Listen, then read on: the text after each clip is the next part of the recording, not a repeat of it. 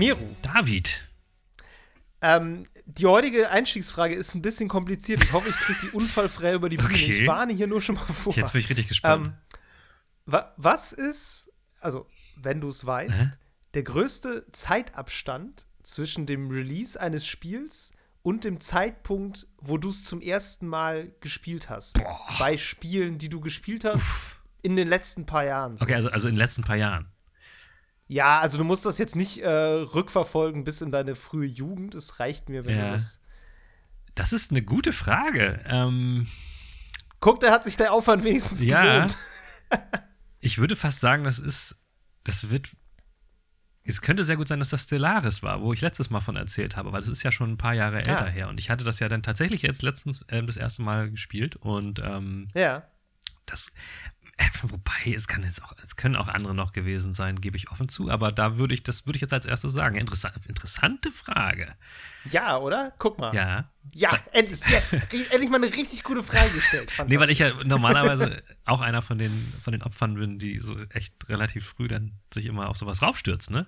Was ja auch berufsbedingt ja, so ein ja, bisschen das, war. genau, ne? ja, ja, natürlich. ähm, weil ich habe ich hab auch gerade bei mir so ein bisschen überlegt und ähm, ich glaube, bei mir sind es tatsächlich, also so, wenn ich mich erinnern kann, sind es 17 Jahre. Wow. Und zwar habe ich, da habe ich, glaube ich, einen Podcast auch von erzählt, habe ich neulich nämlich mal Splinter Cell Ah. ähm, Chaos Theory, den dritten Teil Mhm. gespielt. Und ich habe gerade extra nochmal geguckt, der ist von 2005. Okay. Und ich glaube, ja, ich habe es 2021 gespielt. Naja, es sind 16 Jahre. Aber ne, wenn ich jetzt mal so überlege, ich glaube, Mhm.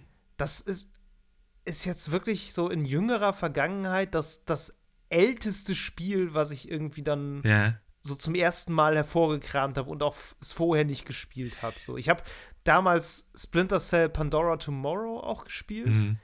aber das war halt dann Mitte der 2000er. Ja, ja. Da war das halt dann erst drei Jahre alt oder so. Ja.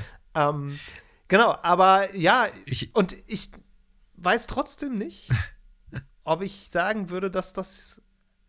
Ist das jetzt ein Retro-Spiel? Das ist ja die Frage. Wer diesen Episodentitel gelesen Ja. hat, weiß ja auch schon, dass es darum gehen wird. hm. Und ähm, Das ist eine gute Frage. Also, Ja. ja, Ne? würden wir das so titulieren? Gute Frage. Ich wür- ja, ne? Also, ich, ich würde sagen, nein. Nee? Ich kann dir aber nicht sagen, warum. Und das ist das Interessante daran. ja. Ähm, ja. Ich glaube, da kommen wir auch später Denk ich auch, ja, drauf. denk ich Und auch. ich meine, du hast ja sicherlich auch früher mal Spiele gespielt, die noch nicht so alt waren, als du sie gespielt hast, die du aber vielleicht dann trotzdem, ja gut, damals nicht als Retro gesehen hast, war heute als Retro sehen. Heute auf jeden Fall, ja, ja. Schwer, ja, ja. Da werden wir auf jeden Fall nachher drüber sprechen. Ähm, Retro-Spiele sind ein großes Thema. Ich, ich habe mich ein bisschen gewundert in der Vorbereitung, dass wir das noch nicht hatten. Äh, weil. Wir haben schon mal drüber gesprochen. Ja, aber nur so wir ein Also beziehungsweise in, ja in der Planung überlegt, das zu machen und dann haben wir es doch nicht gemacht aus irgendwelchen Gründen. Weil das ja für viele, viele Leute so ein riesen wichtiges Thema ist, das auch überall so ein bisschen reinsuppt, aber äh, für uns bisher jetzt noch Ja. gar nicht so ein, so ein Ding ist. Und ich glaube, das wird man dann auch so ein bisschen hören im Laufe der Folge, dass wir jetzt beide grundsätzlich nicht so die krassesten Retro-Gamer sind. Also da will ich jetzt so ein bisschen so die, die, die, die Genau. Erwartungen so ein bisschen managen. Das ist jetzt hier nicht die Heft. Das, genau, vorgreifen können ja, wir da schon. Das ist jetzt nicht die heftige Retro-Game-Folge. Ähm, wer das möchte, der, der wird es eher so wahrscheinlich, keine Ahnung. Aber bleibt, bleibt bei uns. Genau, ja, wir, wir werden natürlich auf jeden Fall jetzt nicht einfach nur sagen, nee, können wir nicht mit anfangen, Nein, nein, sondern nein, so ein nein, bisschen nein, auch nein. über die Gründe sprechen, warum das vielleicht für uns ähm, Mhm. Nicht so sehr ein Thema ist. Ich glaube, es ist auch eine Altersfrage, ein bisschen. Ja, Äh, ja, auch. Kommen mit. wir, kommen wir noch drauf, so, ja. Aber genau. Äh, Meru, Mhm. vorher, Mhm. möchtest du oder soll ich? Ich kann ruhig erzählen, weil ich, ähm, also jeder, der, die, der uns jetzt noch nicht so kennt, die Frage, um die es geht, ist, was haben wir bisher gespielt? ähm, ich habe tatsächlich diese Woche nicht so viel zu erzählen, weil es war sehr schönes Wetter. Ich habe über Ostern ähm, viel mit der Familie in der Sonne rumgelegen, da war es hier noch warm. Ähm, ich ja. hat vielleicht nicht jeder mitbekommen, ich bin ja auch umgezogen unlängst. Und David, du siehst es vielleicht hinter mir. Ich habe hier so ein bisschen umgebaut die letzten Tage, deswegen habe ich gar nicht so viel gespielt. Ich habe ähm, nämlich neue, ich habe hier einen neuen DJ-Tisch bekommen. Du siehst das vielleicht in der Ja, Kamera. ich sehe das. Zwei, zwei Turntables und so ein Mischding Ja, das ich- und da drauf so, genau. ein, so ein Laptop. das habe ich alles natürlich die, sonst schon gehabt, aber ich habe jetzt den, so einen richtig extra so einen Tisch dafür bekommen. Es gibt ja, es gibt ja nicht nur extra Gaming-Tische, es gibt auch extra DJ-Tische. Ich habe mir Mhm. sowas bestellt. Ähm, der hat genau die richtige Höhe und alles. Und ich habe auch einen neuen Schreibtisch, an dem ich jetzt gerade sitze. Der ist auch höhen, höhenverstellbar. Guck mal hier. Cool. So. Geil. wollte ich immer. Ich habe auch so ein Ding, das können wir synchron machen. Ich stehe jetzt gerade ja, ja. Wie immer, wenn wir aufnehmen übrigens, das äh, weiß man natürlich. Ich, ich experimentiere noch. Ich experimentiere noch. Ich habe ähm, mir ein, ein, günstiges Angebot äh, geschnappt. Ich bin sehr zufrieden damit. Deswegen, ich war hier sehr viel dann auch mit Cable Management und so. Ich habe jetzt mir, da hinten siehst du auch in der Kamera dieses weiße Ding, was da steht, ist ein neuer Kabelkanal, äh, den ja, ich noch unter den Tisch montieren werde. Ich werde hier alles noch so ein bisschen aufpimpen. So, und das hat, das ja. hat mich tatsächlich so weit äh, beschäftigt, dass ich gar nicht so richtig gespielt habe eine kurze Sache noch, auf die ich mich vielleicht später nochmal zurückbeziehe. Heute hat mein äh, zehnjähriger Sohn seine wöchentliche Spielezeit äh, eingelöst und der hat hier, weil ich das nicht installiert hatte auf dem PC, über Cloud Gaming, über Xbox Cloud Gaming, äh, Forza Horizon äh, gespielt. Ja. Und ja. da ich momentan aktuell hier nur per WLAN drin bin, war die Verbindung grottig. Und es hat, also ich, hätte spucken müssen. Es hat aber es ist seine wöchentliche Spielezeit, Nein, aber, ey, hat er, das Ding ist, es ist ihm nicht mal aufgefallen. Es ist ihm nicht mal aufgefallen, dass es halt so aussieht, weil es gab so, so komische Schleier, die immer hoch und runter gerutscht sind. So. die Latenz und so. Für ihn war das, er, er kennt es ja nicht groß anders. Und deswegen war es für ihn nicht schlimm. So. Kleiner, kleiner, ja. kleiner, ne? Das können wir später vielleicht nochmal, da werde ich mich oh, drauf beziehen. Ey, wie, wie, ja, ey, wie schön das ist, oder? Also ganz ehrlich, wie toll, also wenn ich mir vorstelle, auf was für Monitoren ich früher gespielt habe, wenn ja, ich jetzt so denke, ne? Ich bin neulich, hatte ich irgendwie, ich bin von einem QHD-Monitor zurückgewechselt auf einen Full-HD-Monitor. Mhm. Und danach denkst du schon so, boah, äh, alles voll verschwommen. Äh. Und auch jetzt, ne, wenn man 60 FPS gewohnt ist, so, oh nee, 30 FPS, ja, äh, das ja. stockt voll, mir wird schlecht, ja. das ist doch scheiße. Wir sind halt boah, alle verwöhnte so, Arschlöcher. Wir sind echt verwöhnt, das ist ganz Das ist halt so, ne, deswegen. Also. Aber echt Grüße an deinen Sohn, sag ihm, gib, gib, ihm immer nur bei schlechtem Internet das Handy. Er soll sich diesen Zustand das, lange das war, Das war nicht mal auf dem Handy, das war tatsächlich hier auf dem PC. Da kannst du ja auch Xbox so, Cloud, okay. Cloud, Gaming machen. Ja. Und deswegen ist es ihm wenig aufgefallen. Also fand ich sehr interessant. So. Nee, ansonsten habe ich, hab ich nicht besonders viel gespielt. Ich kam da einfach nicht so. Ich habe mich ein bisschen umgeguckt, was ich demnächst noch so anfangen werde. Ich habe mir tatsächlich, ähm, jetzt frag mich nicht, wie ich drauf gekommen bin. Ich habe mir ähm, The Elder Scrolls Online nochmal runtergeladen, aber noch nicht angemacht. Hatte ich irgendwie Bock drauf. Dabei ist mir das hast du alle paar Monate mal vor. Ja, das stimmt. Irgendwie hast du schon mehrmals erzählt, dass du jetzt unbedingt nochmal The Elder Scrolls Online anfangen musst. Das kam auch ein bisschen, weil ich, ich glaube, das kam, weil die neue WoW-Erweiterung ähm, angekündigt wurde und ich auch da irgendwie Bock drauf hatte und dachte, ja, nö, aber ich habe ja, also Elder Scrolls ist ja auch ganz cool und da habe ich ja schon mal, habe ich ja noch, ich meine, ich habe auch noch ein 20 Jahre altes WoW-Konto, aber das, da weiß ich das Passwort, glaube ich, nicht mal mehr. Ähm, nee, insofern habe ich nicht so viel gespielt. Aber bei dir sieht es bestimmt anders aus, David. Es geht. Oh. ich, kann, ich kann auch direkt mit, mit was Realweltlichem erstmal einsteigen. Ich habe auch Möbel gebaut. Ja? So, ähm, ich habe auch die Ostertage und meinen anschließenden Urlaub ein bisschen genutzt. Ich habe äh, ein Hochbeet auf meinem Balkon installiert. Ich mache jetzt so ein bisschen bisschen Gärtner. Urban Gardening. Und Urban Gardening, genau. Und ähm, habe mir bei YouTube viele Videos dazu angeguckt, wie man Gärten im Kleinformat anlegt und bin jetzt, bin jetzt irgendwie in so eine, so eine Prepper-Schiene abgebogen auf YouTube und kriege jetzt immer nur noch irgendwelche, irgendwelche Videos von so Selbstversorgern irgendwo im Wald in Montana vorgeschlagen. Das ist äh, Der Algorithmus zieht dich, zieht dich in die Hölle runter echt der Algorithmus. So hat das bei Savvy Night auch Fall angefangen. Immer darunter. ja, es ist ganz furchtbar. Nee, also ich bin noch, im Moment bin ich noch bei den netten Preppern. Das sind irgendwie so, so Farmer mittleren Alters, ja, ja, gesetzte ja. Mittelschicht, die da irgendwie äh, ihre, ihre Saatgut-Sachen äh, machen. So. Das ist ganz, ganz Ich wette, ganz wenn du jetzt genau. anfängst, irgendwie auch da noch ein bisschen so in die Suchergebnisse so vegan mit reinzumischen, kommst du ganz schnell auf die Attila Hildmann-Schiene und dann wird es ganz schnell ganz dunkel. Ich sag dir das. Ist der so selbstversorgermäßig Bestimmt, unterwegs? der macht alles. Der ist doch so mega äh, Prollo BMW, äh, nicht BMW, was fährt der denn? Was weiß ich, was, oder Lamborghini oder sowas. Auf jeden Fall, ich kenne immer so Instagram-Fotos von ihm, wo er so mit so weißt du, diesen typischen ja. äh, Gangster-Rap-Statussymbolen auch rumhängt. Und du, ich, das kann ich mir eigentlich nicht vorstellen, ey, dass der, bis der die Finger bis der, bis der so abgerutscht ist, wusste ich ehrlich gesagt gar nicht, dass es ihn gibt, deswegen kann ich da nicht viel zu sagen. ja, da ich mich ja mit veganer Ernährung beschäftigt habe, wusste ich, dass es okay, den gibt. Ja. Ich muss auch sagen, das, äh, das vegane Eis, selbstgemachtes veganes Eis, ist das einzig Gute, was Attila Hildmann jemals in seinem ganzen hat. Leben. So weit würde ich gehen. Nein, ähm, das hatte ich irgendwann mal als Rezept gelesen. Das war auch ganz gut, aber ja, ansonsten äh, natürlich, äh, ne? Ja. Müssen wir nicht drüber reden. Pass auf deine Blase auf, sag ich nur.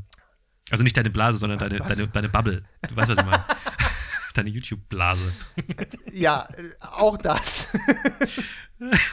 ähm, gut, nee, aber ich habe tatsächlich auch, auch was gespielt, allerdings nicht viel Neues, aber ich habe was Älteres mal wieder rausgekramt. Mhm. Und zwar habe ich mal wieder Outriders gespielt. Ah. Ich weiß nicht, ob du es mitgekriegt hast, aber der Ja, Outriders bekommt jetzt ein DLC. habe ich von gelesen. Mhm.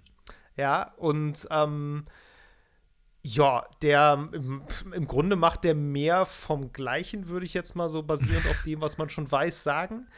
Ähm, gibt halt eine neue Kampagne, gibt irgendwie noch mehr Fortschrittssysteme, es gibt irgendwie einen neuen Skilltree für jede Klasse Wow.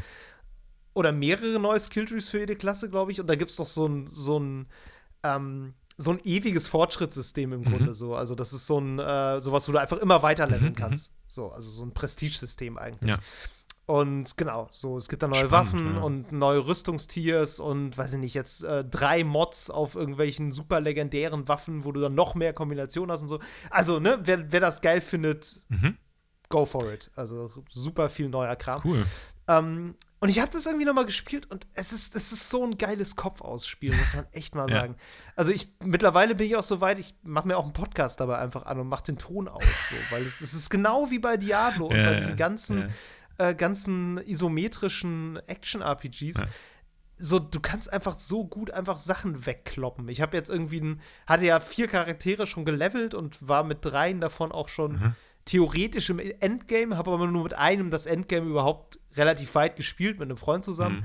Und hatte dann jetzt einen anderen noch so, wo ich das mal angefangen hatte, aber dann nicht mehr groß weitergemacht hatte. Und dann dachte ich so, ach komm, nimmst du den noch mal, suchst dir einen coolen Bild im Internet raus, was irgendwie witzig aussieht und dann, ja, levelst du den einfach Mhm. so. Spielst halt einfach Mission nach Mission nach Mission, sammelst deinen Kram zusammen und äh, ja.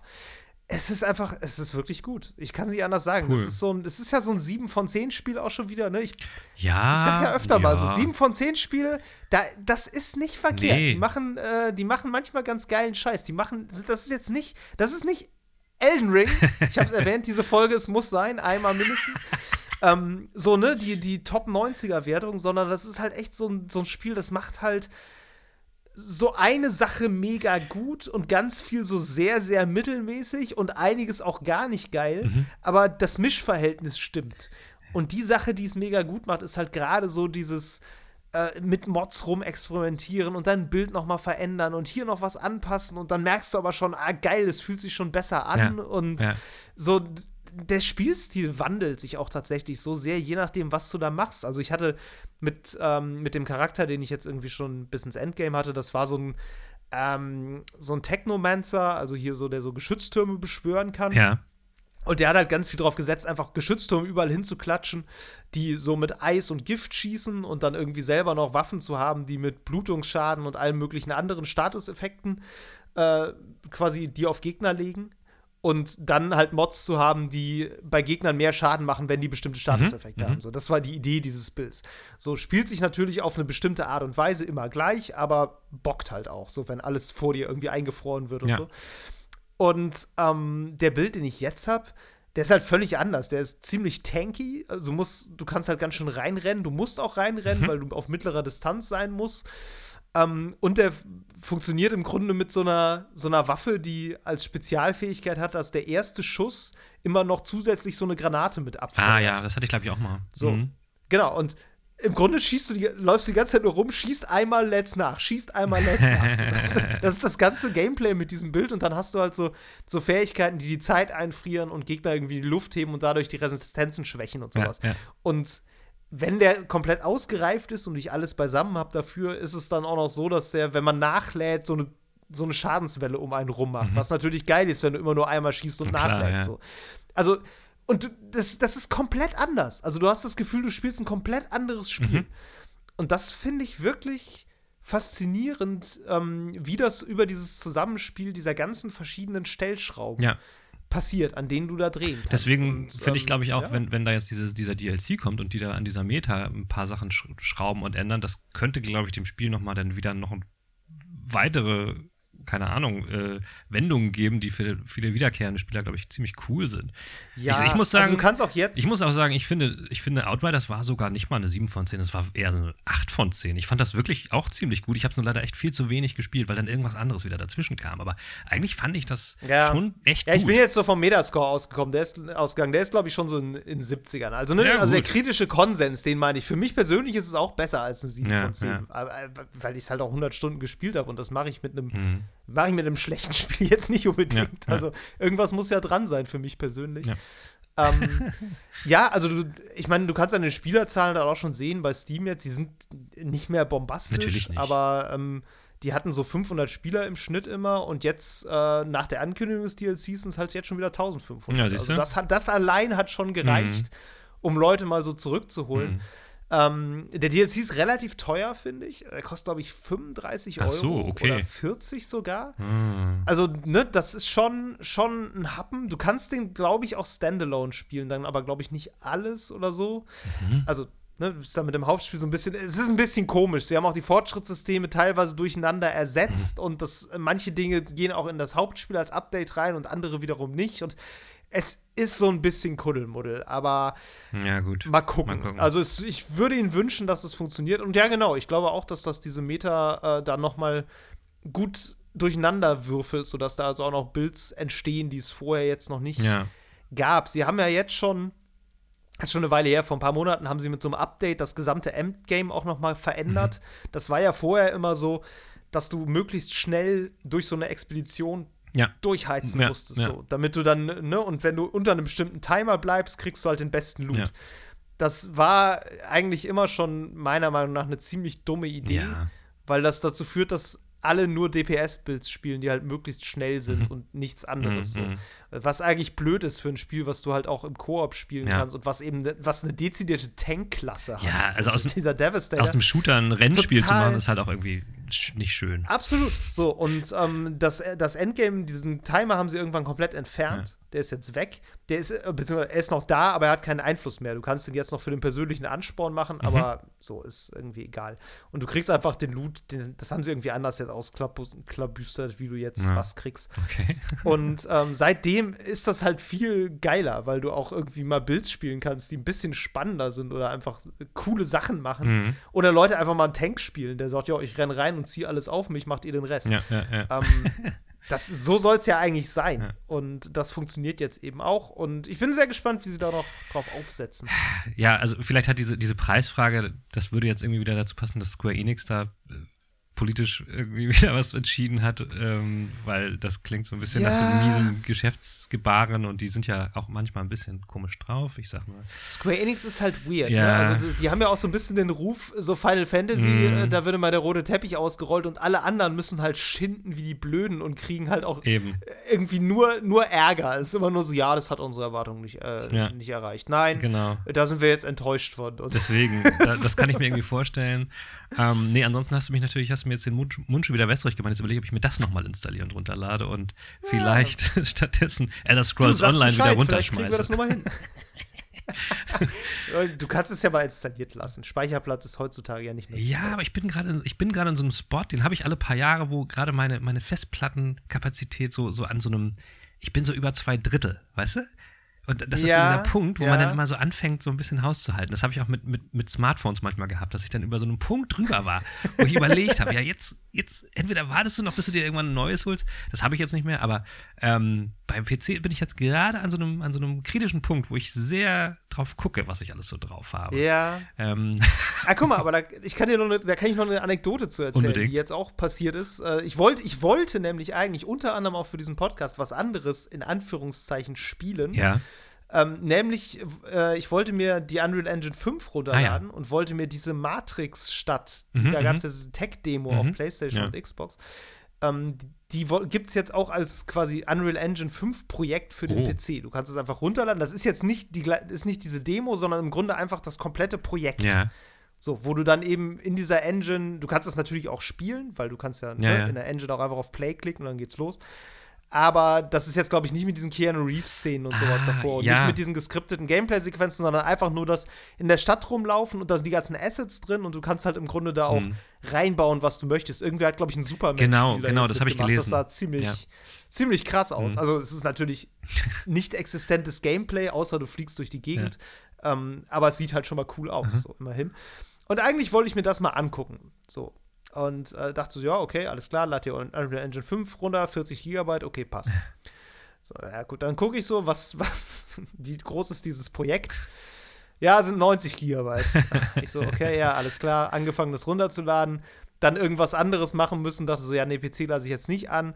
Auf Pause gedrückt, PC runtergefahren, PC neu gestartet, irgendwann wollte es fortsetzen. Dann konnte man den Do Download nicht fortsetzen, sondern musste ihn wieder von vorne starten. Hä? Trotzdem hat er irgendwelche temporären Dateien irgendwo gespeichert, die Platz weggenommen haben, sodass ich halt irgendwie dann rumjongliert habe mit diesem Speicherplatz.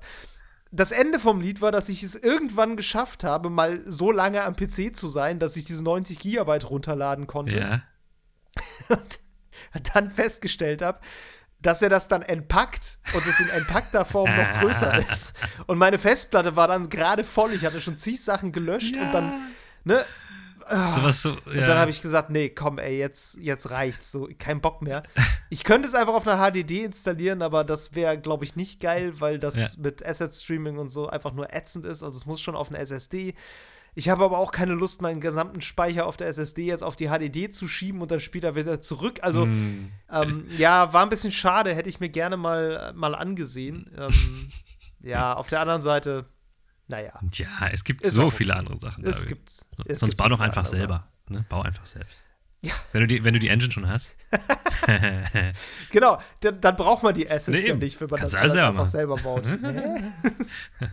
naja. Auf jeden Fall, ähm, ja, muss die Matrix derzeit ohne mich auskommen. Ich habe ich hab das auch noch immer nicht Und- äh, auf meine PS5 runtergeladen, muss ich ganz ehrlich gestehen. Die habe ich nämlich auch länger nicht ähm, angehabt, sogar. Die Ja, steht jetzt hier. es, es ist irgendwie Sommer, ne? Es ist einfach, es wird Sommer, Wäre ja schön. gutes Wetter, Wäre ja schön, wenn es schön warm wäre. Also äh, über Ostern war es noch mal Ja, ganz nett, ist- aber jetzt. es ist sonnig und kalt, aber immerhin. In Hamburg ist man froh, wenn es nicht regnet. Wenn es nicht doll regnet. So. Niesel, ist auch, Niesel ist auch gutes Wetter. Das, das Wenn's stimmt. nicht doll das regnet, stimmt. ist okay. Das ist mild. Das nennt man mild. Genau, das ist, das ist mild. Das ist quasi Sommer. Gut, Jo. dann lass uns, lass uns über Retro-Games reden. Alright. David, ich musste neulich an Retro-Games denken, als ich nämlich die Ankündigung gelesen habe, dass ein neuer Monkey Island-Teil von den ursprünglichen Machern erscheint. Habe ich mich schon ziemlich gefreut. Oh ja. Finde ich schon richtig Ja. nice, weil das ist ja, ich glaube, da kann man sich drauf einigen, dass es ein Retro-Game ist, ne? Ähm, Ja, würde ich sagen. Allerdings habe ich nämlich mit diesen alten Point-and-Click-Adventures, die waren tatsächlich für mich auch mit ein Einstieg in diese ganze Gaming-Welt. Aber damals, zu Maniac Manson C64-Zeiten, habe ich. War die neu? Ja, nee, was ich sagen will, damals waren die alle für mich schon viel zu schwer. Ich habe die, ich, ich kam so. da nicht durch, ich kam da nicht weiter. Ich habe ähm, auch, weiß ich noch, dann irgendwann sogar mal mit einer Komplettlösung angefangen und selbst das hat bei Zack McCracken nicht hingehauen, weil das irgendwie sehr hypnotisch da teilweise zuging. Ich Mhm. habe dann aber die Monkey Island Games viel, viel später, ähm, ich weiß, es ist bestimmt jetzt 15 Jahre auch schon wieder her, aber ähm, dann, oder 10, ich weiß nicht, dann doch nochmal alle durchgespielt, als es sie nämlich äh, für Android, was ich damals hatte, was auch schon echt lange her sein muss, äh, in so einem Komplettpaket irgendwie kaufen konnte. Mhm. Und ich fand das Format dieser Adventures auf einem Android-Smartphone damals perfekt. Ähm, Und da Okay. kann man sich natürlich jetzt auch schon wieder streiten, ob das, also, ne, also so klar, das ist ja nur Point and Click und da kannst du touchen und so, aber das ist ja schon auch dann nicht mehr das richtige Retro-Erlebnis, glaube ich. Ja. Ja, ich meine, gut, da kommen wir jetzt schon wieder an so eine Gatekeeper-Scheiße ran. Ich weiß, was du. Ich, ich kenne ich kenn deinen Blick, nein, aber was ich sagen will, ne? So, die richtigen Retro-Liebhaber, denen geht es natürlich auch ums Feeling. So, denen geht es auch darum, dann so die, die, die knochigen Controller in der Hand zu halten und so weiter und so fort. Also, Aber die gab's ja. Bei, also deshalb ist gerade Monkey Island, finde ich, kein gutes Beispiel. Weil, also ja, ich würde zustimmen, dass Ja. es Leute gibt, die sagen, NES-Spiele muss man auch auf einem vernünftigen NES-Controller spielen. Ja. Du. Aber Monkey Island war halt ein PC-Spiel. also, ja, Und da klickst du ja sowieso mit einer Maus. nee, also und, ganz ehrlich, weiß für ich mich, also Monkey Island jetzt nicht, das war ja ein bisschen neuer, aber diese ganzen Spiele wie äh, Maniac Manson und so auf dem C64, da hattest, der C64 hatte keine Maus. Du hast das alles mit dem Joystick Ach gespielt. so, okay. Guck, ich bin noch nicht Ja, so siehst du alt. mal. Wir hatten alle diese, wir hatten alle diese schwarz-roten Joysticks mit diesem dicken Knüppel in der Mitte und diesen zwei Buttons und damit hast du dieses Steuerkreuz gesteuert und dann angetippt, die, die Sachen. Guck, mein, mein, meine Jugend hat mich hier verraten und voll ins offene Messer laufen lassen, weil, ne, für mich ist Point-and-Click-Adventure immer schon gewesen, Ja. du klickst mit einer Maus irgendwo hin, weil diese ganze Zeit davor, die habe ich nicht, nicht erlebt. Ja. So, und auch nie, nie gehabt. Wir hatten halt einen PC und da liefen halt manchmal Spiele drauf, so, Mhm. wenn man Glück hatte. Ähm, Genau, deshalb äh, verbinde ich diese Dinger total mit äh, tatsächlich Pointen und Klicken. Ja, aber das ist, das ist ja ein Stichwort. Ich meine, es geht ja, glaube ich, vielen Leuten, die jetzt auch heutzutage auf Retro-Games stehen. Und es gibt auch ganz viele, meine, meines Erachtens nach, die spielen fast ausschließlich Retro-Games. Denen geht es vor allen Dingen um das Emotionale dabei. Um das, was, also Mhm. es erinnert sie an eine Zeit von früher, an der sie sich damit sehr wohl gefühlt haben. Das war ein Teil ihrer Kindheit und das war, ein, ich will jetzt nicht sagen, behütetes Gefühl, aber es ist natürlich ein ganz anderes Feeling, als wenn du jetzt heutzutage auf einem äh, Call of Duty Multiplayer-Server von Zwölfjährigen ähm, durchbeleidigt wirst. Ähm, das ist ein anderes Ja. Feeling, sage ich mal so. Ähm, und damals war das halt alles nicht so giftig. Ja, es gab halt kein Internet. Nee, genau. äh, das- dafür Ja, gab es, dafür wobei, gab also- es halt das, das Kaufhausspielerlebnis, wo du dann dich ins Kaufhaus, äh, wo du die Schule geschwänzt hast, dich ins Kaufhaus gestellt hast an die NES-Konsolen, die da aufgebaut waren und dich mit, mit Das zehn stimmt. anderen Kindern, die eigentlich in der Schule hätten sein sollen, darum gekloppt hast, wer als nächster dran ist. Das ist wahrscheinlich auch ein ähnliches Das- Feeling, aber nicht ganz so schlimm. Ja.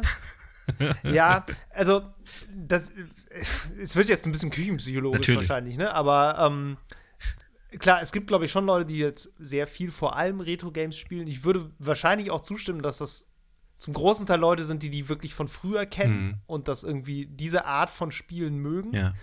Ähm, wobei, da werden wir gleich noch darauf kommen, die Frage halt immer ist, was, was ist ein Retro überhaupt? Hm. Also wo fängt das an? Ab wie vielen Jahren ist denn das? Ist das die Hälfte deiner Lebenszeit? Ist das das erste Drittel? Müssen die daher kommen, die Spiele?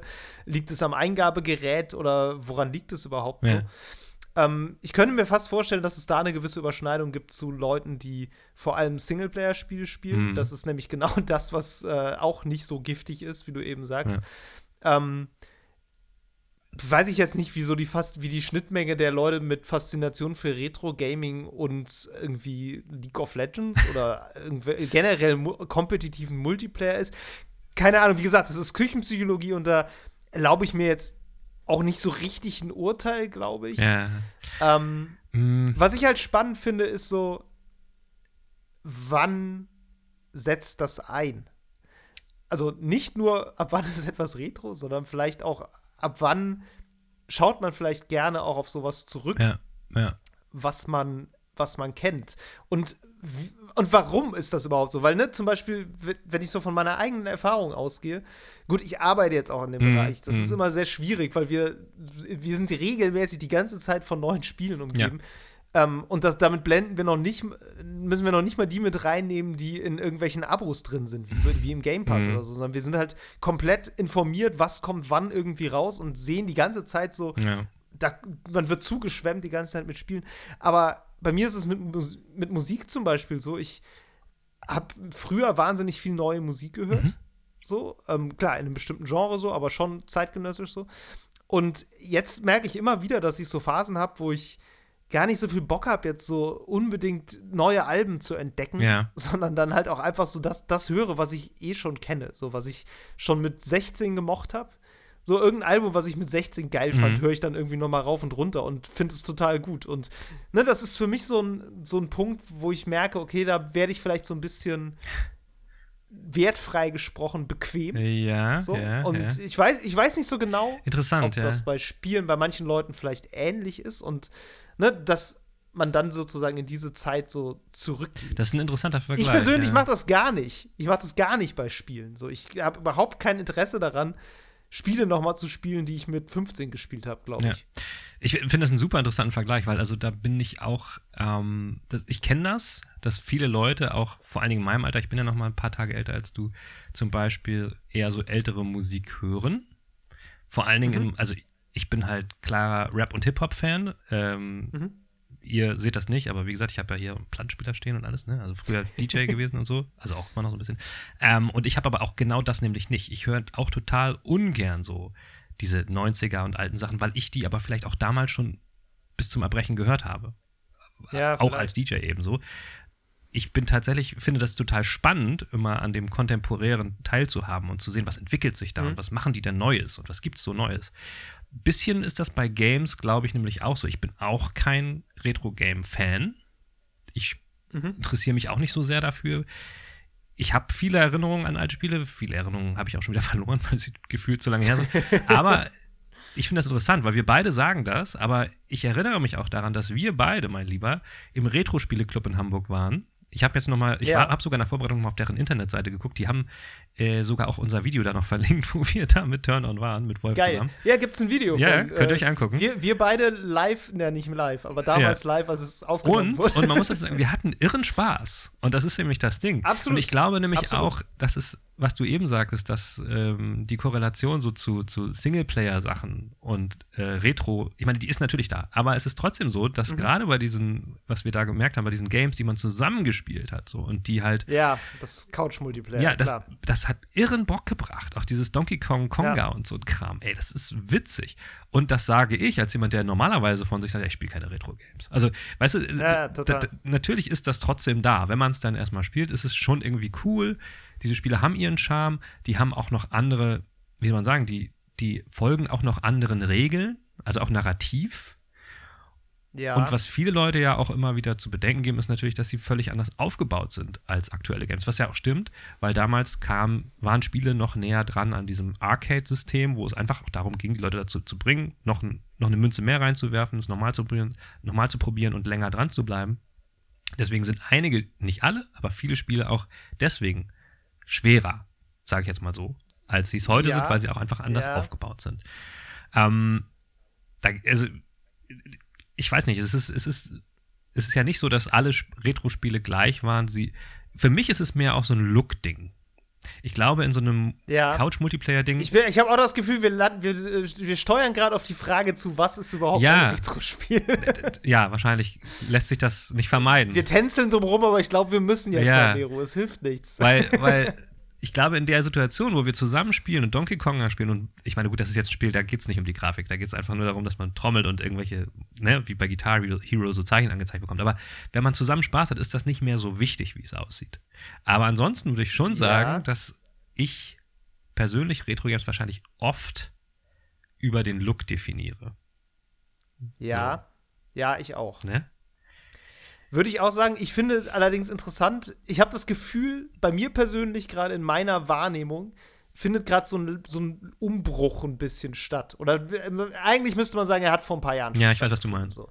Ähm, ich glaube, vor ein paar Jahren hätte ich gesagt, wenn jemand mich fragt, was, wie sind, was ist eigentlich ein Retro-Spiel für dich, hätte ich gesagt, ja, 2D, Pixel-Grafik, so ein bisschen SNES-Style. Mhm. So, das wäre für mich so, so, ne, so ganz stereotyp. Ja gewesen, was, was ist ein Retro-Spiel. Und klar, natürlich auch sowas wie so alte Point-and-Click-Adventures wie Monkey Island. So, es gibt ja immer noch Point-and-Click-Adventures, aber die sind natürlich heutzutage ja. wesentlich hochauflösender zum Beispiel. Mhm. So, ne? Und ähm, es ist diese, diese Pixeligkeit zum einen. Ich glaube, Auflösung ist sowieso was, was eine ganz große Rolle spielt dabei, wie man das wahrnimmt. Ob das ähm, mhm. hochauflösend ist oder ob du halt sehr stark so dieses Kantenflimmern auch siehst, ne? so diese Pixel-Dinger. Und dieser Umbruch, den ich meine, ist aber, dass irgendwann 3D-Retro geworden ist. Ja. Und ich kann dir gerade noch nicht genau sagen, also wir reden jetzt wirklich über meine Wahrnehmungsschwelle, ne? So, wo, wo für mich persönlich die die Schwelle verläuft zwischen, das ist Retro und das ist irgendwie jetzt noch nicht Retro. Ja. Ähm, wahrscheinlich würde ich sagen, wir sind irgendwo in der PS2-Ära mit dieser Grenze jetzt. So. Also, ne, wenn du mir irgendein 3D-Spiel von der PS1 zeigst, würde ich auf jeden Fall sagen, ja, okay, alles klar, das ist richtig oller Shit. So. Ja.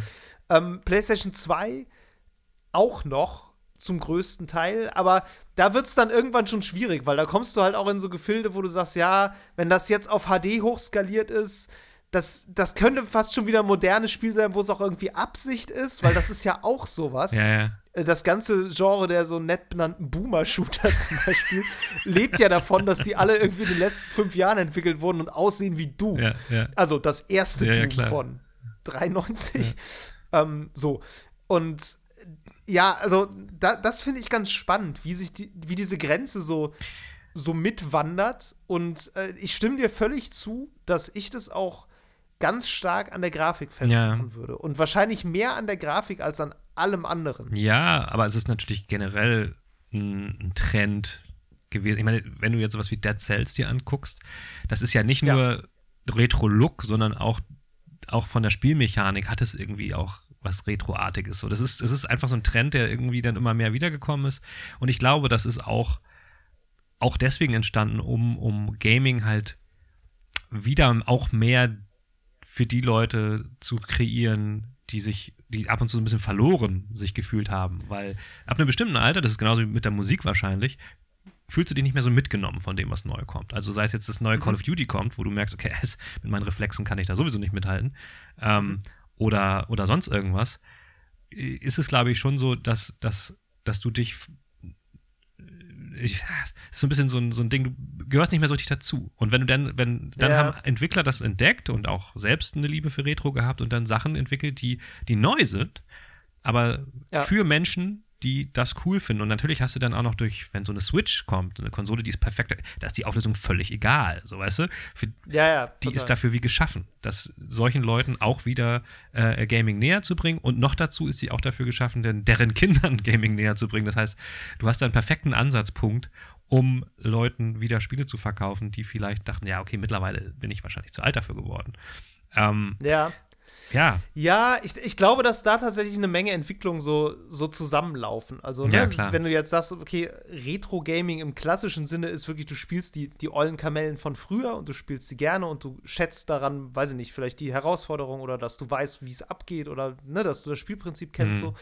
Und dann haben wir ja quasi so diese neue Welle von Retro-Spielen, die alle aussehen, als wären sie ja. alt, aber eigentlich nicht sind. Ja die teilweise eben auch alte Spielprinzipien wiederbeleben, wie Metroidvania zum Beispiel ja. oder Roguelikes. Das sind ja, also ich meine, Rogue ist von aus den 80ern. Ja, ja so. genau.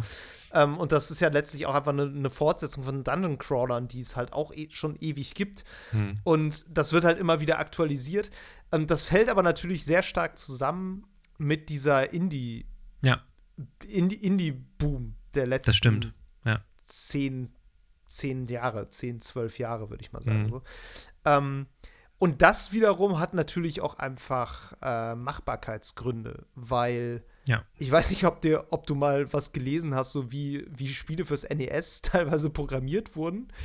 Ähm, ich habe irgendwann mal was gelesen über, über Super Mario, das Mario Brothers auf dem NES wo die Programmierung halt, also es ist nicht so wie heute, dass da irgendwie Assets gezeichnet werden und da reingeladen werden auf diese Cartridge, ja. sondern das war im Grunde tatsächlich, die Cartridge hatte einfach nur eine Information gespeichert, die dem Fernseher sagt, welchen Pixel er in welcher Farbe anzeigen soll. Also das musstest du im Grunde alles in Textform ausformulieren, mhm. damit dann da Assets quasi auf dem Bildschirm entstehen. also eine völlig andere Art des Programmierens. Ich meine, sowas wie Super Mario kannst du heute in Unity, wenn du willst, in fünf Minuten zusammenkloppen. Das ist halt wirklich, äh, ne, also wenn du diese Hürde der, der wirklich schweren Programmierung auf, naja, quasi analogen Geräten, muss man ja fast ja, sagen, ja.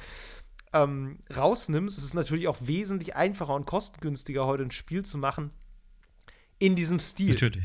Es ist immer noch schwer, das zu machen, weil gute Pixelart ist halt auch schweineschwer. Muss man nicht drüber reden, so. Aber ähm, es hat halt auch schon einen Grund, dass diese ganzen, diese ganzen retro-inspirierten Spiele halt ein sehr starkes Indie-Phänomen sind. Ja, das stimmt. Während die, die AAA-Branche im Grunde immer, da haben wir ja auch schon drüber gesprochen, am so am absoluten technischen Fortschrittslimit so, ja. Also immer ganz, ja. immer ganz vorne mit dabei, immer gucken, was ist noch, wie kann das noch krasser aussehen ja. und Raytracing und DLSS und weiß der Geier was so.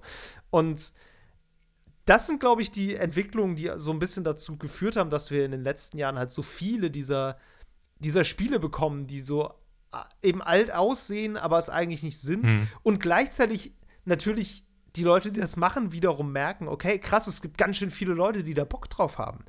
Die genau solche Spiele mögen und die, äh, die die jetzt halt auch kaufen und die halt sagen, boah, ey, ich habe damals 19 85 fand ich das Spiel total geil. Voll cool, dass es jetzt das gibt. Das ist so ähnlich. Ja, ja. Sieht auch so ähnlich aus. Das macht auch im Grunde alles genauso. Da ist auch von dem ganzen modernen Kram, den ich nicht so mag, ist da auch alles nicht bei. Ja.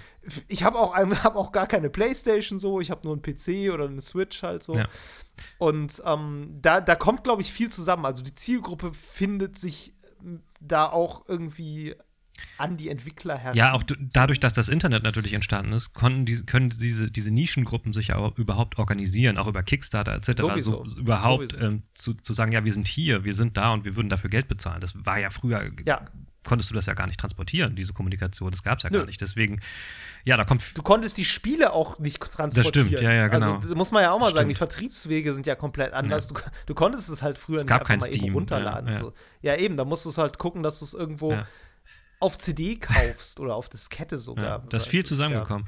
Ähm, Ja, Noch ein ganz, eine ganz witzige Anekdote, die mir jetzt einfällt, wo es auch tatsächlich darum geht, ähm, woran man, also was, was so ein, was so ein Retro-Game auch ausmacht. Äh, ich habe den habe ich vor Jahren schon mal gesehen, den habe ich jetzt in der Vorbereitung nochmal rausgekramt, so einen alten Blog-Eintrag gefunden von einem Menschen, der heißt Andy Bayou. Der hatte damals, äh, das ist schon einige Jahre her, ähm, nämlich einen Artikel darüber geschrieben, wie er seinen ein Experiment mit seinem neugeborenen Sohn gemacht hat. Äh, Er hat sich vorgenommen, nämlich seinem Sohn äh, Retro, also Games chronologisch nahezubringen nach quasi Entschei Erscheinungen dieser verschiedenen Äras von Gamings. Das heißt, er hat, als der Junge vier Jahre al- alt war, hat er angefangen mit so Atari ST-Spielen und hat sich dann gesagt, okay, jedes Jahr gehen wir eine Ära weiter nach vorne, so 8-Bit, Richtig geil. 16-Bit und so weiter und so fort. Und ähm, das ging um- einige schneller, als er dachte. Also der Junge hat sich, also er war zuerst natürlich gar nicht sicher, ob der Junge überhaupt Interesse, entwickelt oder so, weil der hat super Interesse Ja. entwickelt, ist in, unheimlich gut geworden in solchen alten Games, also wirklich gruselig gut geworden ähm, und hat dann, äh, hat dann, ich glaube, mit zehn, nee, äh, Quatsch, mit acht hat er Spelunky ganz alleine geschlagen. Das ist, ich kenne das nicht, aber das soll eines der absolut Ja. gruselig schwersten Games ever sein. Ähm, ist aber auch ein neues. Also es ja, relativ neu. So ist, ja, genau. Das- genau. Da war er halt auch schon, Sieht aber älter aus, als es war ist. er auch schon acht Jahre alt. Ähm, dann ist es aber so, dass es Spelunky gibt es wohl auch noch irgendwie so einen Extra-Modus, der heißt irgendwie Hölle, wo du dann erst, nachdem du es durchgespielt hast, kannst du das schlagen, wenn du äh, 15 zu, zufällig generierte Level irgendwie, äh, irgendwie schlägst. Dann musst du den äh, Endboss dazu bringen, sich selbst umzubringen, irgendwie mit einem Trick. Äh, dann musst du durch die Hölle nochmal durchkommen, äh, vers verschiedene äh, Zeremonien durchführen, pipapo, um dann irgendwie auch die Hölle, Hölle durchzuspielen. Der Junge hat das ähm, problemlos geschafft. Äh, sogar der Entwickler hat sich dann per Twitter dazu geäußert und meint, dass es irgendwie ziemlich gruselig sei. Äh, und so weiter und so fort. Ende der Geschichte Krass. ist auf jeden Fall, ich verlinke den Artikel auch in den Shownotes, Ja. dass der, ähm, der Autor schreibt, er hat jetzt gemerkt, dass natürlich hat der Junge auch Lust auf aktuelle, neue Games. Das ist nicht so, dass er Aha. das nicht spielt, aber er hat auch eine große Vorliebe für Spiele, die halt mh, einen anderen Stil haben, weil er sich eher konzentriert auf die Gameplay-Loops, die da drin sind, auf das Gameplay an sich. Er, Mhm. Ihm fällt es leichter, darüber hinwegzusehen, ob ein Spiel alt aussieht oder nicht. Darum geht es Ja. ihm nicht. Und das finde ich sehr interessant. Es Ja, ist tatsächlich total. was, er ist daran natürlich gewöhnt, ihn, er, er liebt diese Herausforderung, er sucht die Herausforderung von entsprechenden Spielen, Mhm. die auch ein bisschen mehr, ja, ein bisschen fleischiger sind, sage ich mal so, als so vieles Aktuelle. Und Mhm. ähm, deswegen vorhin, was ich gesagt habe mit meinem Sohn, der halt, der halt hier über Cloud Gaming Forza gespielt hat, und das sah fürchterlich aus. Das ist halt Konditionierung. Für ihn ist das, der Ja. kennt das Spiel nicht anders. Der, der ähm, ähm, wird jetzt, würde jetzt zehn Jahre lang das mit einer WLAN-Verbindung ähm, so weiterspielen und hätte super Spaß. so, ne? Dann Ja. würde er irgendwann mal merken, oh, mein Papa hat mich verarscht. Es gibt ja auch noch Glasfaser und das sieht ja dann ganz anders aus. Er hätte dann aber trotzdem wahrscheinlich irgendwie mh, was daraus gelernt auch oder was daraus gezogen oder äh, weißt du, was ich meine? Ja. Er könnte dann auch mit andere, sich auf andere Dinge konzentrieren.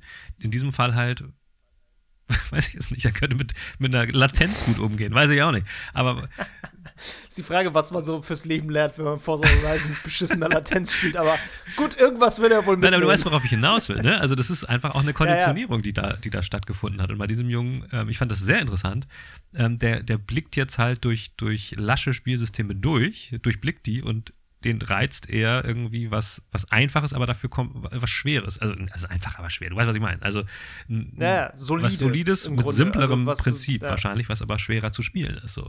Ja. Ähm, und, und ja, also Retro-Games sind einfach auch anders vom ihrem Feeling, abgesehen von der Grafik. Darauf wollte ich hinaus. Ne? Ja, ich finde das ein interessantes Experiment.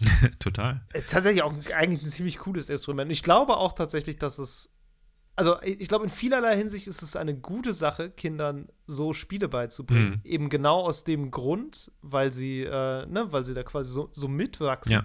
Was ich, das Einzige, was ich schade finde, ist, dass er halt offenbar dadurch ja auch voll drauf gepolt ist, dass ein Spiel halt unbedingt Herausforderung sein muss. So, das ist irgendwie, ne, dass die, diese ganze, dass dieses ganze Gameplay, diese ganze Mechanik, dass die letztlich was ist, was du überwinden musst und was eben das Ziel für dich ist, das irgendwie, das zu meistern. Ja, also so, so. so beschreibt er das nicht. Er beschreibt es eher so, dass sein Sohn durch den Glanz von aktuellen AAA-Spielen äh, eher so durchschauen kann und dann ja. eher erkennt, wo, was, da, was da drunter liegt. Ja, so, ja. Weißt du? ja, ja, klar. Nee, das glaube ich auch. Ich finde trotzdem, es kommt auch ein bisschen durch, so, weil du eben meintest, der sucht halt auch die Herausforderung, er mag halt das an diesen alten Spielen so.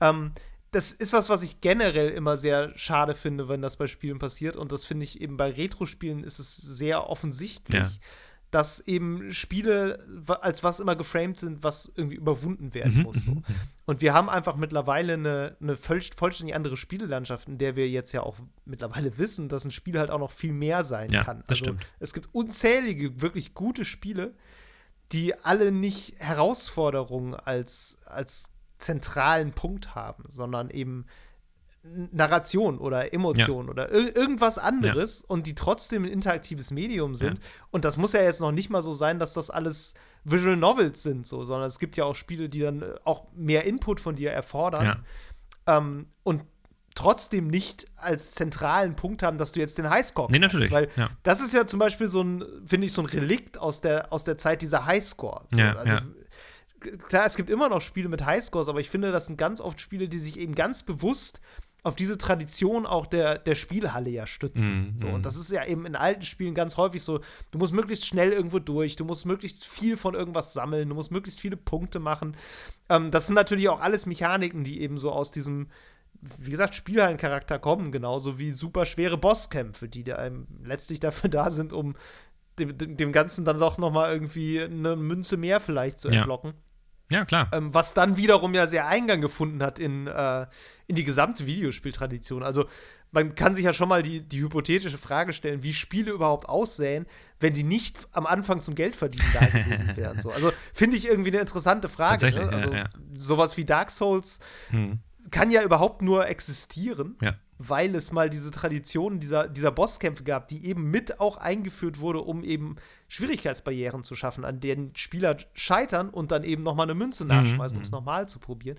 Und das finde ich, das ist das Einzige, was ich in diesem Experiment so ein bisschen schade finde, dass dadurch dieses, dieses Denken, Nachdenken über Spiele als Herausforderung, die überwunden werden muss, sehr, sehr stark eingeprägt ist. Ja, das stimmt, aber ich also meine. Der Junge wird das schon irgendwann reflektieren. Wollte gerade sagen, so ähm, ist es, nicht, ne? es ist aber, ja quasi, also, was ich daran wieder cool finde, ist, dass der, was, dass er, der Autor es geschafft hat, sozusagen seine, ähm, seine Genese mit Videospielen quasi zu übertragen auf seinen Sohn, aber komprimiert. Ja. Ne? Das ist wie als wenn du so einen Klon das hast, stimmt. der dann in kurzer Zeit irgendwie äh, groß wächst. Ja, das ist ja wie ähm, in jeder Zelle, wo erstmal. Weil das ist ja auch so eine, auch so eine Sache.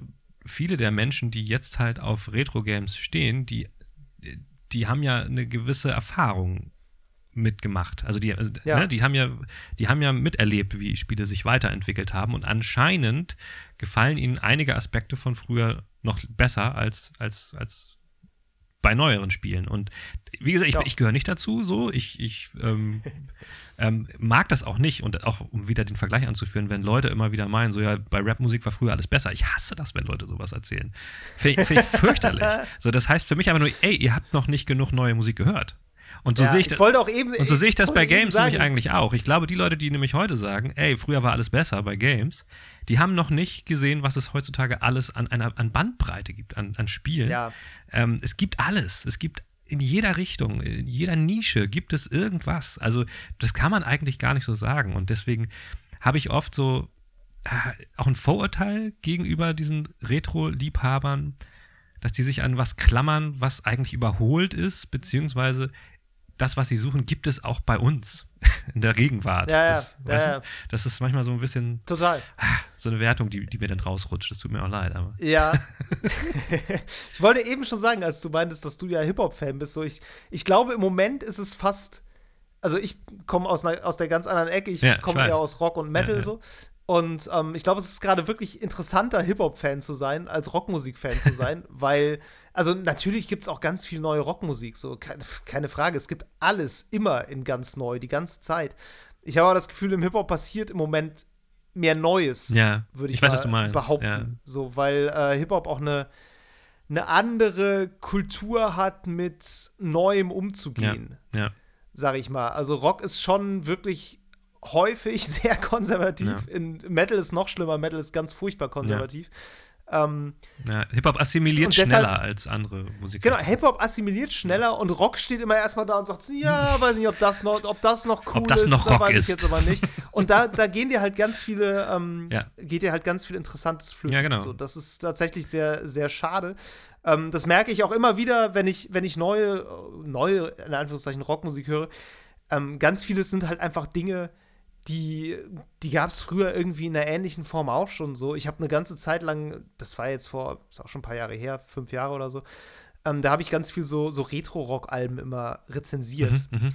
Und das war, war auch schon sowas, so, die, die klingen alle wie in den 70ern, nur halt fetter. Ja. Dann hörst du so ein Album aus den 70ern, das ist super leise und dünn Ja, und dann ja. hörst du irgendeine so eine neue Produktion, es ist super fett und ne, ansonsten ist es aber gleich, es sind die gleichen Gitarrenriffs, die gleiche Art des Gesangs, die gleichen Leute, die gleichen Kostüme, es ist alles so. Und das lässt sich doch Und, super gut auf, ähm, auf Retro-Games und auf, auf, auf Games bisschen, übertragen, ja. auf, auf die Spiele, die jetzt neu gemacht werden und auf Retro gefittet werden. Ich finde, das ist, ist halt oft auch, also so kommt es mir zumindest vor, ist halt auch oft auch Ja. so.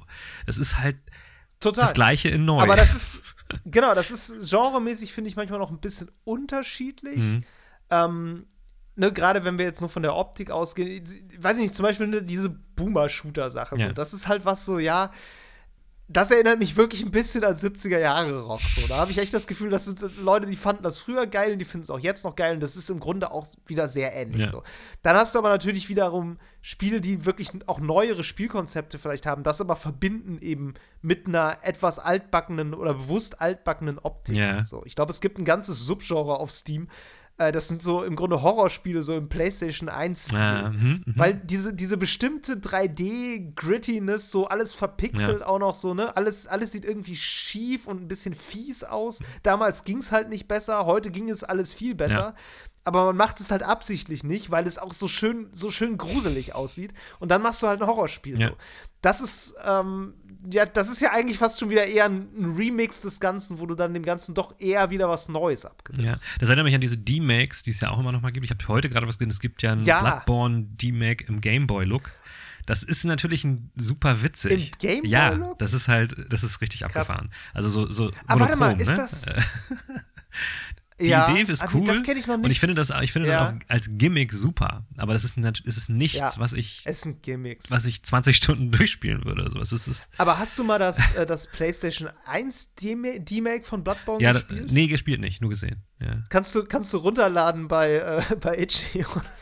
ich habe mir das einfach mal aus, aus Jux runtergeladen. Ich glaube, die ersten paar Minuten von, vom echten Bloodborne hatte ich tatsächlich mal gespielt. Oh, ich muss mich korrigieren. Und ich ich muss mich korrigieren. Es ist natürlich, es ist ein Elden Ring D-Make auf Game Boy. ah, okay. Game, nicht Bloodborne. Okay, alles Sorry. klar. Okay, alles klar.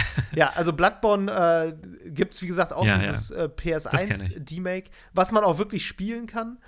Ähm, was auch sehr witzig ist, weil das auch, auch von der Steuerung her, es hat halt diese, diese Panzerkamera-Steuerung, ne? Also du musst mit den Schultertasten die Kamera drehen, was völliger Abfuck ist mit diesem Kampfsystem. Ja. Und äh, es sieht auch super pixelig aus und so, aber es ist eine Wahnsinnsleistung, Leistung, das gemacht zu haben. ja, klar. Und die Entwicklerin hat auch neulich jetzt, die arbeitet jetzt an Bloodborne Kart. Mario Kart in der Welt von Bloodborne und Super. hat halt irgendwie jetzt so, so ein komisches Steampunk-Motorrad entworfen, wo eben dieser Typ aus Bloodborne, Bloodborne hinter sitzt. Auch in dieser gleichen Ja, ja. pixeligen Grafik. Super schön. Also es ist, das ist wirklich Das ist cool. Äh, ist witzig. Und das ist- also es ist natürlich ein Gimmick, aber es ist witzig. Ja, und das ist natürlich auch Retro-Kultur, aber es ist nicht dieses Genau. Retro-Gaming, ähm, was noch irgendwie mehr auch ab und zu in diese, in diese Sammlerrichtung geht. Das ist ja noch so ein Aspekt davon, dieses Sammeln Ja, und, ja. Ähm, und Horden teilweise auch. Ähm, ich habe in, dem in der ähm, Sonderausgabe der G, die ist ja jetzt auch vor einiger Zeit erschienen, da ist auch ein längerer Artikel drüber, über so, über so ähm, Videosp Retro-Videospiel-Sammler, die auch YouTube-Kanäle dazu machen und so. Ähm, Mhm. ich muss ganz ehrlich gestehen, ich fand den Artikel nicht besonders interessant. Also, ähm, aber Ja. ähm, ich fand es, ich fand es so ganz, ganz witzig zu sehen, wie, wie Leute sich auch reinsteigern, in Anführungszeichen, in so eine, in, in so eine, so eine alles haben wollen und dann auch alles zeigen wollen, dass man das alles hat. So, ich habe auch einen ähm, Ja. Kumpel, der hat auch, der war auch Sammler, ich weiß gar nicht, wer das noch macht, der hatte auch mal eine, eine, eine Komplettsammlung aller äh, Mega Drive Games aus Japan noch eingeschweißt und so. Oh ähm, das ist schon ganz cool, aber ja. Das ist ja dann aber schon. Ja, eben. Die, die, sind halt noch ja, eingeschweißt. Sammeln die kann man halt, auch klar. nicht mehr spielen. Ja, ja. Die kann man auch nicht spielen. So, deswegen, das ist, das ist alles so ein Aspekt, der mir so ein bisschen fremd ist, weil das ist für mich nicht Gaming, das ist was, wie ich es, wie ich es zelebriere, so, das ist eine andere Art und Weise. Ja. Aber ich habe das Gefühl, das ist auch austauschbar, ob das jetzt Games sind oder Meißner Klar. Porzellan oder sowas, was man sammelt. Total. Also das ist bei, Sam bei Sammlungen ist das ja häufig so. Da, da Ja. hast, hast du dich halt einmal für was entschieden, was du sammelst und dann bleibst du dabei und dann ist es halt das. Ja. Da bin ich mir auch, also ja, das gehört natürlich schon irgendwie da rein. Es ist, finde ich, schon noch ein Du? sehr Ich will es auch nicht schlecht machen, aber. äh, Nee, nee, es ist halt einfach was, was anderes. Ich kann damit auch nichts anfangen. Ja. So, ich sammle auch nichts, zumindest nicht bewusst. Vielleicht sammle ich irgendwie unbewusst irgendwelche Dinge, weiß ich nicht genau. Stunden. Stunden, ja. Lebenszeit. ähm, nee, aber klar, das ist auch noch so ein Punkt, ähm, wo du gerade Me Mega Drive Komplettsammlung sagtest. Ein Aspekt, den ich noch sehr spannend finde, gerade bei diesem, was ja manchmal fällt, so dieses früher war das alles noch besser Ja. und so. Ähm, das ist bei Musik auch so, Ja. dass Leute das ja sagen. Mhm. Und es stimmt auch bei Musik nicht. Nee. Das Ding ist halt, bis heute hat halt nur das überlebt, was gut war. Das muss man auch wirklich immer mitdenken. Also die, es gab so unendlich viel Scheißmusik zu allen Zeiten der Welt. Und es gab so wahrscheinlich auch richtig beschissene Spiele, Ja, ja, klar. sehr oft. Ja, ja. Ähm, und an die erinnert sich halt einfach kaum noch jemand, außer irgendwelche Leute, die da irgend noch eine coole Kindheitserinnerung dran haben und dann so, ja, okay, dann Ja. für die ist das das Größte, aber alle anderen sagen, Alter, was, was ist das denn für ein Schrott? So. Ja, ja. Und ähm, das darf man immer nicht vergessen, finde ich, wenn man Mhm. über sowas spricht, dass die Sachen, auf die wir uns jetzt auch in so einer Art Kulturkanon, sag ich Mhm. mal, beziehen, das sind die, die übrig geblieben sind. Ja. Und das sind die, die das irgendwie geschafft haben, auch vielleicht nicht unbedingt in jedem Fall ein Genre jetzt zu prägen, aber schon einfach herauszustechen Ja. in bestimmten Genres. Weil, wie gesagt, ne, ich hatte eben über diese 70er Jahre Rockbands gesprochen. Mhm. Äh, es gibt unendlich viele Bands, die klingen wie Led Zeppelin. Ja. Das liegt halt einfach daran, dass Led Zeppelin eine der Bands ist, die halt riesig waren. Ja, klar. So. Aber es gab auch in den 70ern schon unendlich viele Bands, die klangen wie Led Zeppelin. Und ich glaube, 90% von denen waren scheiße. Das gehört sich aber auch so bei Rockbands. So, ne? nicht, jede, nicht jede popelige Band aus irgendeinem Jugendzentrum ist irgendwie, sind die nächsten Queen. So. Ist ja auch völlig klar. Und es ist auch völlig egal, solange das Bock Ja, macht. ja. Und darum geht es ja in der Jugendzentrumsband, dass du irgendwas machst, was Bock macht. Total. Und aber trotzdem erinnert sich 30 Jahre später nicht mehr unbedingt irgendjemand an die. Ja. Und das ist bei Spielen, finde ich, auch ein bisschen Ja, ich so. habe ich hab neulich, oder unlängst, gestern, vorgestern irgendwie, ähm, irgendwo ein Posting war es, glaube ich, auf Social Media von irgendeiner, von irgendeiner Gaming-Seite, habe ich jetzt nicht parat gesehen, da wurde gefragt, so, was ist ein altes Retro-Game, ich glaube, das war PC Gamer oder so, was für dich total wichtig war, aber an das sich außer dir niemand Ja. erinnert. So, und da habe ich auch Ja. überlegt, es gab so ein paar Sachen. Es ist ja nicht so, dass ich, dass ich mich nicht gerne an alte Spiele zurückerinnere. Im Gegenteil, ich habe dann auch ab und zu mal so Momente, wo ich dann sehe, äh, mich dran erinnere, dann, dann sehe ich, ah, das gibt es tatsächlich auf Steam, das kaufe ich mir, dann mache ich es nie an. Ja. So, ne?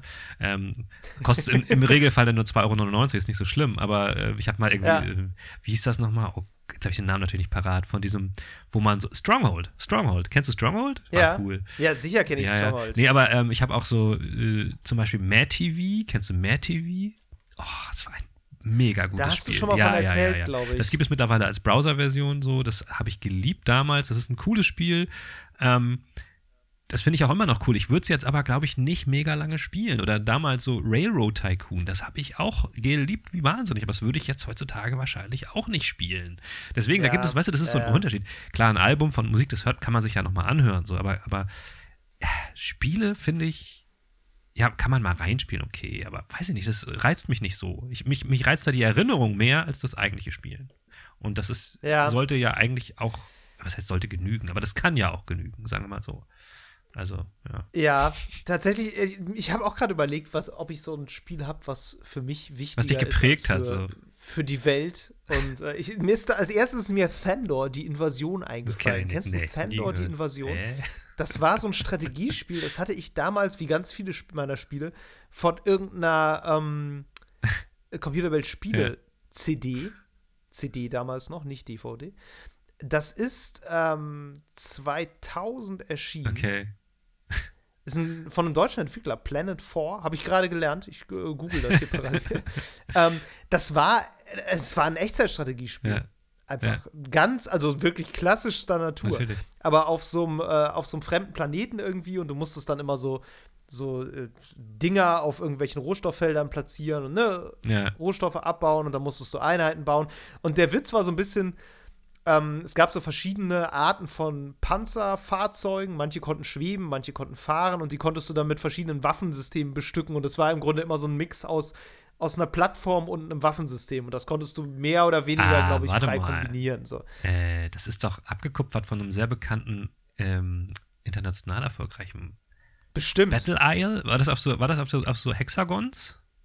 Nee, ne? Nee, das war, das war nicht Okay, Hexagon. okay. Das war einfach. So. Ich glaube, bei Battle Also Isle. es kann durchaus sein, dass der Vorteil, Ja. dass der Vorgänger irgendwie, also der, das Vorbild. Ja. Ähm, ja, das ist so ein Spiel, da, da weiß ich auch noch, dass ich jetzt immer mal wieder gegoogelt habe und gedacht habe, das muss es doch noch irgendwo geben. Aber du hast irgendwie keine Chance, das irgendwo zu finden. Also war echt schwierig. ja, auch so, ein- so ein Ding, ne? Bei Retro Games Und- kon kon- also konserviert werden die in der Regel heutzutage kaum noch. Das ist. äh, echt schwierig. Und das Ding ist halt auch, ne, also selbst wenn ich das irgendwo auf CD finden würde, würde mir das nichts bringen, weil ich kein CD-Laufwerk mehr habe. Also ich müsste wirklich eine ISO zum Runterladen Ja. irgendwo finden oder das irgendwo in einen PC schmeißen, der noch ein Laufwerk hat. Ja. Äh, sonst wird das schon schwierig. Ich hab, gut, ich habe jetzt nicht geguckt, ob man es bei GOG oder so kaufen kann, das gebe ich zu. Ja. Äh, vielleicht geht das mittlerweile. Ähm, ich habe jetzt länger nicht danach gesucht. Aber das ist so ein Spiel, da weiß ich, dass ich das früher ge gespielt habe und auch gerne gespielt Mhm. habe. Und ähm, das aber irgendwie.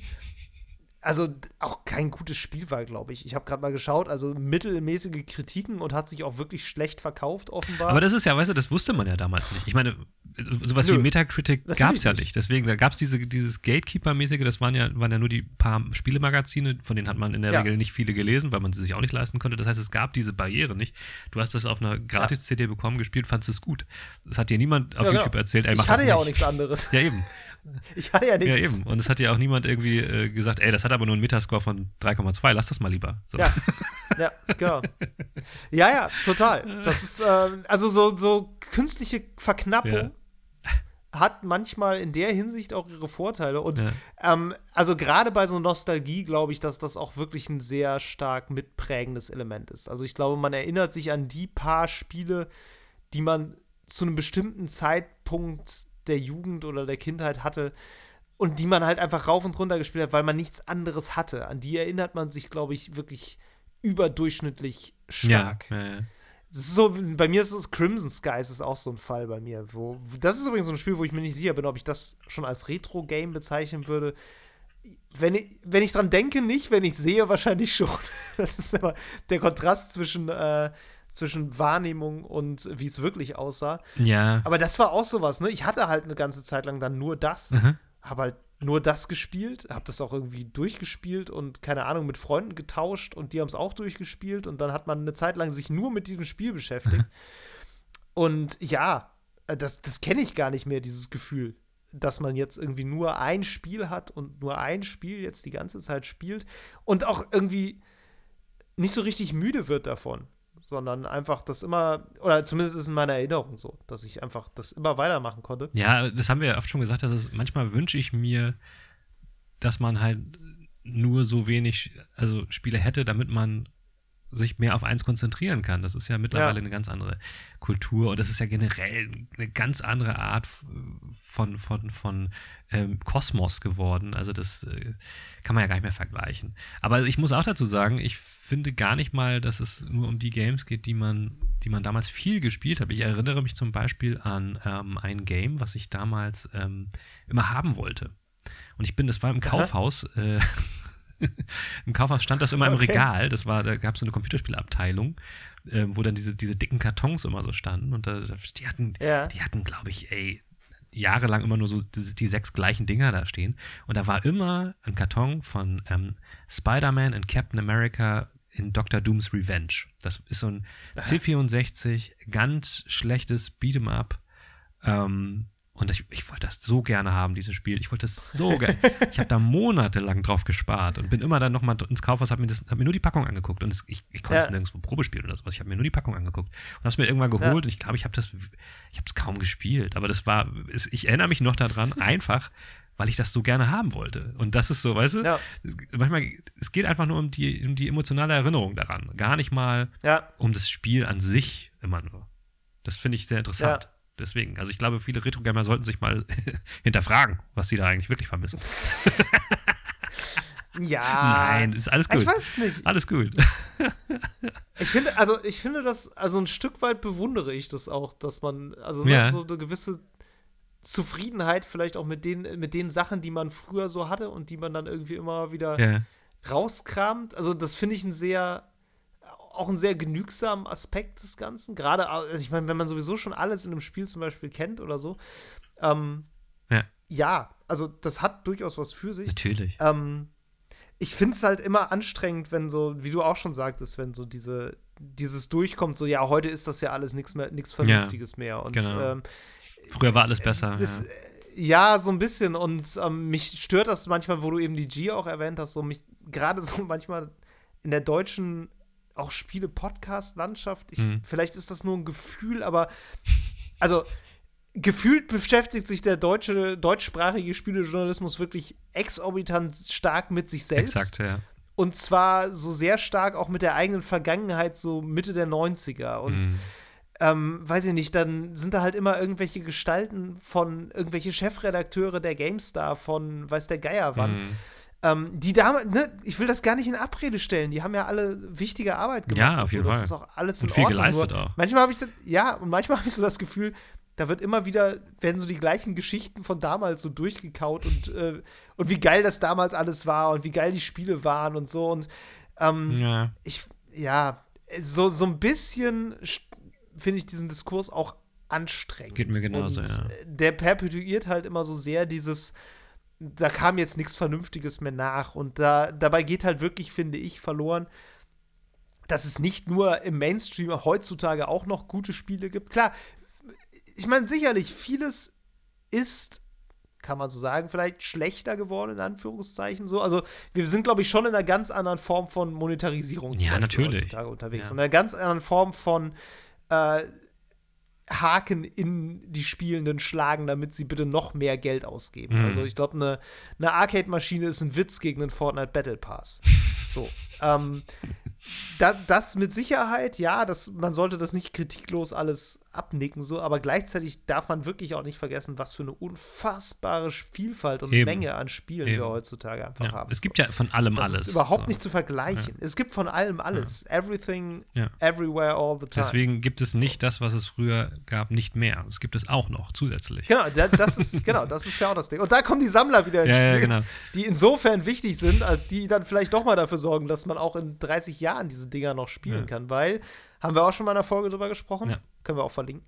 Ähm, ja, Preservation ist auch ein, ein Problem, Definitiv, ja. Wenn Dinge einfach verschwinden. Fandor zum Beispiel, wo ist es? Du, ich bin jetzt ohne Mist äh, nebenbei gelandet auf Ebay und überlege jetzt, ob ich mir Dr. Doom's Revenge für C64 als Sammler-Edition jetzt nochmal an den Karton Geil. komme. Mache ich nicht, mache ich nicht. Hast du überhaupt einen C64? Nein, darum geht's ja nicht. Ich würde das mir an die Wand hängen.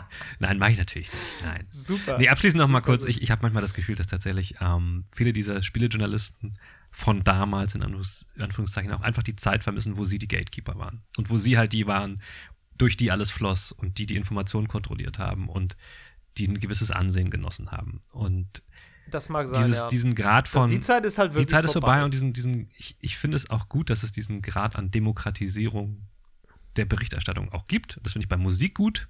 ja. Und ich finde das bei Games Ja. genauso gut. Ähm, und deswegen teile ich diese Ansichten oft nicht. So. ja, ja, total. Bam. So, riesiger Rundumschlag, einmal rund durch die letzten 30 bis 40 Ja. Jahre, finde ich sehr gut, Neo. Genau, Ähm, vielleicht. ich hoffe, alle, die zugehört haben, haben einigermaßen einem Faden folgen können, den, der sich hier irgendwo versteckt hat. Ja, ansonsten treffen wir uns alle im Retro-Spiele-Club in Hamburg nochmal wieder und spielen eine Genau. Runde äh, Donkey Kong. Com, com. Guter Laden. Ja, übrigens. kann man doch, auch wirklich jetzt mal man gerade Werbung ja. machen. Also wirklich, wirklich nettes Projekt von zwei Leuten, die auch eindeutig aus dieser Zeit Ja. kommen, die da eindeutig Bock drauf haben, die auch wahrscheinlich eindeutig sagen würden, dass das alles besser war früher. Aber. Ist aber dann auch irgendwie okay, die aber auch wirklich was dafür getan Und die abs abgesehen davon auch bestimmt jedes der in dieser Folge erwähnten Games in diesem Laden haben, spielbar. Wahrscheinlich schon. Bin ich ja. sehr sicher. Wahrscheinlich ja, schon. Das ist, äh, ist wahrscheinlich so. Ja. Ja. Oh Mann. So, Mero, ich überlege jetzt tatsächlich, ob ich mir Monkey Island für Android kaufe. Du, ey, kann ich dir nur empfehlen. Habe ich durchgerockt. Ist super gut. Ich glaube, gibt es mittlerweile auch Ja. iOS, aber das interessiert dich ja nicht. Ja, äh, Monkey Island fehlt mir tatsächlich noch in der, Ja, in der Vita. Also ich habe auch neulich gedacht, als dieses neue Spiel angekündigt wurde und alles, boah, was, neues Monkey Island und der Typ, der das gemacht hat, ist da wieder mit dabei. Und, äh, ja, okay, Hast du nicht gespielt? Ist mir voll egal. Ey, kannst du echt spielen? Ich habe den ersten, ich habe den ersten Teil irgendwann mal angespielt. Nee, kannst du echt machen. Und kannst du vor allen Dingen Ich auch. weiß, dass die gut kannst sind. du vor allen Dingen auch auf Deutsch machen, weil die sehr witzig und gut auf Deutsch übersetzt Ja. sind. Insofern, ähm, Ja, ich weiß, dass die gut sind. Ja. Also habe ich ganz oft schon gehört. bei der- ähm, ich habe, wie gesagt, den ersten Teil auch ein bisschen gespielt und ich, ich glaube, grundsätzlich mag ich auch diesen Humor. Also es ist bestimmt was für mich. Ja. Ich muss es nur mal Und bei der Edition, Edition die ich damals hatte, konnte man nämlich umschalten zwischen dem Retro-Look und dem Remake-Look. Ja. Also so, so fließend. Ja. Das war auch richtig cool. Das finde ich auch Ja, gut. Also Finde ich auch hol dir gut. das. Finde ich gut. Ja, Okay. ich schau mal. Alles klar. Cool. gut. Äh, dann, Danke fürs Zuhören und bis zum nächsten Mal. ciao. Das war Level Cap Radio Folge 88. Wenn euch die Episode gefallen hat, lasst uns eine nette Bewertung da, abonniert diesen Podcast und empfehlt uns gerne weiter. Lob, Kritik, Anregungen oder Spieletipps gehen an levelcapradio at gmail.com. Auf Twitter findet ihr uns unter @lcrpodcast. Außerdem twittere ich unter @hamlabum und Mero unter @djmero. Danke fürs Zuhören und bis zum nächsten Mal.